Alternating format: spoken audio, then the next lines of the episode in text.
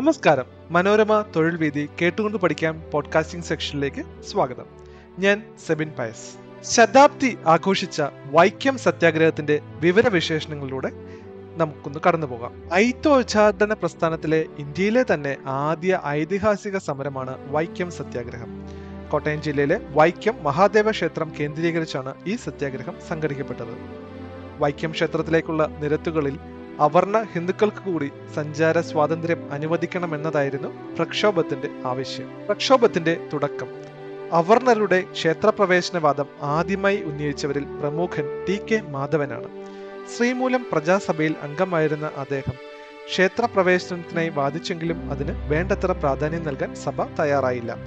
ആയിരത്തി തൊള്ളായിരത്തി ഇരുപത്തി ഒന്നിൽ തിരുനെൽവേലിയിൽ മഹാത്മാഗാന്ധിയെ കണ്ടുമുട്ടാൻ സാധിച്ചത് ടി കെ മാധവന്റെ ജീവിതത്തിലെ നിർണായക സംഭവമായി. കേരളത്തിലെ ഐത്തോച്ചാരണത്തെ പറ്റിയും ക്ഷേത്രപ്രവേശനത്തിനെതിരായ സവർണ ബോധത്തെക്കുറിച്ചും ടി കെ മാധവൻ ഗാന്ധിജിയുമായി സംസാരിച്ചു. ആയിരത്തി തൊള്ളായിരത്തി ഇരുപത്തി മൂന്നിൽ പാലക്കാട്ട് നടന്ന രണ്ടാം കോൺഗ്രസ് സമ്മേളനത്തോടെയാണ് ഐത്തോച്ചാടന പ്രസ്ഥാനവുമായി ബന്ധപ്പെട്ട് കേരളത്തിലെ കോൺഗ്രസ് പ്രസ്ഥാനം സജീവമായത്. ഐത്തോച്ചാടനവുമായി ബന്ധപ്പെട്ട ഒരു പ്രമേയം സമ്മേളനത്തിൽ അംഗീകരിക്കപ്പെട്ടു. ആയിരത്തി തൊള്ളായിരത്തി ഇരുപത്തി മൂന്നിൽ കർണാടകയിലെ കാക്കിനഡയിൽ മൗലാന മുഹമ്മദ് അലിയുടെ അധ്യക്ഷതയിൽ ചേർന്ന ഇന്ത്യൻ നാഷണൽ കോൺഗ്രസ് സമ്മേളനത്തിൽ T K Madhavan K P Kesava Menon Sardar K M Panikkar തുടങ്ങിയ മലയാളികൾ പങ്കെടുത്തു. കോൺഗ്രസ് പ്രവർത്തക കമ്മിറ്റി മുൻപാകെ ഐത്തോച്ചാടനവുമായി ബന്ധപ്പെട്ട് ടി കെ മാധവൻ അവതരിപ്പിച്ച പ്രമേയം കമ്മിറ്റി ചർച്ച ചെയ്തു. ഐത്ത ആചരണത്തിനെതിരായ സമരങ്ങൾ കോൺഗ്രസ് കമ്മിറ്റികൾ ഏറ്റെടുത്ത് നടത്തണമെന്ന് അധ്യക്ഷൻ തന്നെ സമ്മേളനത്തിൽ പ്രമേയമായി അവതരിപ്പിച്ചു. അത് പാസാക്കപ്പെട്ടു ആയിരത്തി തൊള്ളായിരത്തി ഇരുപത്തിനാല് ജനുവരി ഇരുപത്തിനാലിന് എറണാകുളത്ത് നടന്ന സംസ്ഥാന കോൺഗ്രസ് കമ്മിറ്റിയുടെ യോഗം കോൺഗ്രസിന്റെ പ്രവർത്തനങ്ങളിൽ അയിത്തോച്ചാടത്തിന് മുൻഗണന നൽകാൻ തീരുമാനിച്ചു. വൈക്കം സത്യാഗ്രഹത്തിലേക്ക് ആയിരത്തി തൊള്ളായിരത്തി അഞ്ചിൽ കോട്ടയം ദിവാൻ പേഷ്കാരായിരുന്ന കെ പി ശങ്കരമേനോനാണ് വൈക്കം മഹാദേവ ക്ഷേത്രത്തിന്റെ നാല് നടകളിലെയും പാതകളിൽ തീണ്ടൽ ജാതിക്കാരുടെ പ്രവേശനം നിരോധിച്ചിരിക്കുന്നു എന്ന പലക സ്ഥാപിച്ചത്. ഈ തീണ്ടൽ പലകകൾ ക്ഷേത്ര പരിസരത്ത് നിന്ന് മാറ്റണമെന്നാവശ്യപ്പെട്ട് ആയിരത്തി തൊള്ളായിരത്തി ഇരുപത്തി മൂന്നിൽ ശ്രീനാരായണ ധർമ്മ പരിപാലന യോഗത്തിന്റെ വാർഷിക സമ്മേളനം സർക്കാരിനോട് ആവശ്യപ്പെട്ടിരുന്നു. ആയിരത്തി തൊള്ളായിരത്തി ഇരുപത്തി മൂന്നിലെ കാക്കിനഡ സമ്മേളനത്തെ തുടർന്ന് കേരളത്തിലെ കോൺഗ്രസ് ഐത്തോച്ചാടനം പ്രധാന അജണ്ടയായി ഏറ്റെടുത്തതോടെ പ്രക്ഷോഭത്തിന് കളമൊരുങ്ങി. ഐത്തോച്ചാടന പ്രവർത്തനങ്ങൾക്ക് പ്രവർത്തന രേഖ തയ്യാറാക്കാൻ T K Madhavan K Kelappan Veempur Sankaran Namboothiripad കണ്ണത്തോട് Velayudhan Menon തുടങ്ങിയവരടങ്ങിയ കമ്മിറ്റിയെ കോൺഗ്രസ് നിയോഗിച്ചു. കോൺഗ്രസ് ഐത്തോച്ചാടന പ്രചാരണത്തിന് രൂപീകരിച്ച കമ്മിറ്റി കോൺഗ്രസ് ഡെപ്യൂട്ടേഷൻ എന്നാണ് അറിയപ്പെട്ടത്. ഐത്യത്തിനെതിരായ പ്രചാരണം നടത്തി ജനങ്ങളെ ബോധവൽക്കരിക്കാൻ ചുമതലപ്പെടുത്തിയ ഈ കമ്മിറ്റിയിൽ K P Kesava Menon Kurur Neelakantan Namboothiripad K Kelappan A K Pillai തുടങ്ങിയവർ അംഗങ്ങളായിരുന്നു. ഐത്തോച്ചാടത്തിന്റെ പ്രാധാന്യം മനസ്സിലാക്കി കെ കേളപ്പൻ കൺവീനറായ ഒരു കമ്മിറ്റിയും കോൺഗ്രസ് രൂപീകരിച്ചു. ആയിരത്തി തൊള്ളായിരത്തി ഇരുപത്തിനാല് ഫെബ്രുവരി ഇരുപത്തി എട്ടിന് കോൺഗ്രസ് ഡെപ്യൂട്ടേഷൻ ഏറ്റുമാനൂരിൽ നിന്നും വൈക്കത്തെത്തി. കെ പി കേശവമേനോന്റെ അധ്യക്ഷതയിൽ നടന്ന യോഗം ഐക്യത്തിനെതിരായ സത്യാഗ്രഹം വൈക്കത്ത് നടത്താൻ തീരുമാനമെടുത്തു. ചരിത്രം കുറിച്ച സത്യാഗ്രഹം മഹാത്മാഗാന്ധിയുടെ സമ്മതവും പിന്തുണയും രേഖാമൂലം ലഭിച്ചതോടെ ആയിരത്തി തൊള്ളായിരത്തി ഇരുപത്തിനാല് മാർച്ച് മുപ്പതിന് വൈക്കം സത്യാഗ്രഹം ആരംഭിച്ചു. വൈക്കം ബോട്ട് ജെട്ടിയിൽ നിന്നുള്ള പടിഞ്ഞാറേ പാതയാണ് സത്യാഗ്രഹ കേന്ദ്രമായി തീരുമാനിച്ചത്. ആയിരത്തി തൊള്ളായിരത്തി ഇരുപത്തിനാല് മാർച്ച് മുപ്പതിന് സത്യാഗ്രഹത്തിന് ആരംഭം കുറിച്ചു. പുലയ ഈഴവ നായർ സമുദായത്തിൽപ്പെട്ട കുഞ്ഞാപ്പി ബാഹുലേയൻ ഗോവിന്ദ പണിക്കർ എന്നിവരായിരുന്നു ആദ്യ ദിവസത്തെ സത്യാഗ്രഹികൾ. മൂന്നു പേരെയും പോലീസ് അറസ്റ്റ് ചെയ്യുകയും ആറുമാസം തടവിന് ശിക്ഷിക്കുകയും ചെയ്തു. ആദ്യ രണ്ട് ദിവസങ്ങളിലെ സത്യാഗ്രഹത്തിനും അറസ്റ്റിനും പിന്നാലെ മഹാത്മജിയുടെ ഇടപെടലിനെ തുടർന്ന് താൽക്കാലികമായി നിർത്തിയ സത്യാഗ്രഹം ഏപ്രിൽ ഏഴിനാണ് പുനരാരംഭിച്ചത്. ഏപ്രിൽ ഏഴിന് കെ പി കേശവ മേനോനും ടി കെ മാധവനും സത്യാഗ്രഹികളാകുകയും അറസ്റ്റ് വരിക്കുകയും ചെയ്തു. ആയിരത്തി തൊള്ളായിരത്തി ഇരുപത്തിനാല് മെയ് എട്ടിന് നടന്ന നായരീഴവ സമ്മേളനം വൈക്കം സത്യാഗ്രഹത്തിന്റെ തുടർഗതിക്ക് പ്രചോദനമായ സംഭവമാണ്. സത്യാഗ്രഹം തുടങ്ങുന്ന കാലത്ത് ശ്രീമൂലം തിരുനാളായിരുന്നു തിരുവിതാംകൂർ മഹാരാജാവ്. അദ്ദേഹത്തിന്റെ മരണത്തെ തുടർന്നും ശ്രീ ചിത്തിര തിരുനാളിന് പ്രായപൂർത്തിയാവാത്തതിനാലും പൂരാടം തിരുനാൾ സേതുലക്ഷ്മി ബായി റീജന്റായി ഭരണത്തിലെത്തി. അധികാരമേറ്റയുടൻ വൈക്കം സത്യാഗ്രഹവുമായി ബന്ധപ്പെട്ട് ജയിലിൽ കഴിയുന്ന മുഴുവൻ പേരെയും റീജൻ മഹാറാണി മോചിതരാക്കി. ഇത് സത്യാഗ്രഹം ഊർജിതമാക്കാൻ സഹായകമായി. ആയിരത്തി തൊള്ളായിരത്തി ഇരുപത്തിനാല് സെപ്റ്റംബർ ഇരുപത്തി ഏഴിന് വൈക്കത്തെത്തിയ ശ്രീനാരായണ ഗുരുവിന്റെ സാന്നിധ്യവും സവർണ ജാതിയും മഹാത്മാഗാന്ധിയുടെ ഇടപെടലും വൈക്കം സത്യാഗ്രഹത്തെ കൂടുതൽ ജനകീയമാക്കി. പൊതുവഴികൾ എല്ലാവർക്കുമായി തുറന്നു കൊടുക്കുന്നതുമായി ബന്ധപ്പെട്ട് മഹാത്മാഗാന്ധി റീജൻ മഹാറാണിയുമായി ചർച്ച നടത്തി. പോലീസ് കമ്മീഷണർ മിസ്റ്റർ പിറ്റുമായും ഗാന്ധിജി ഇത് സംബന്ധിച്ച ചർച്ചകൾ നടത്തി.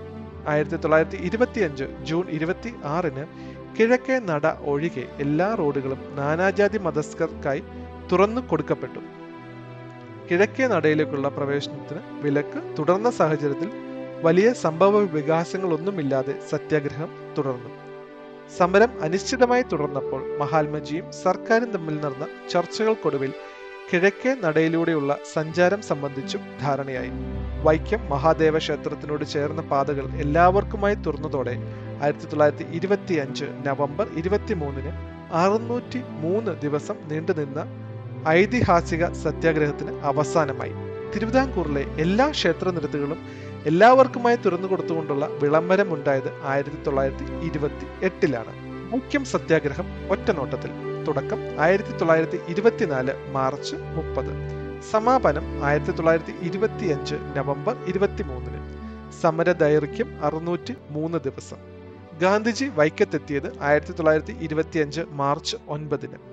ആദ്യ സത്യാഗ്രഹികൾ കുഞ്ഞാപ്പി ബാഹുലയൻ ഗോവിന്ദ പണിക്കർ എന്നിവരാണ്.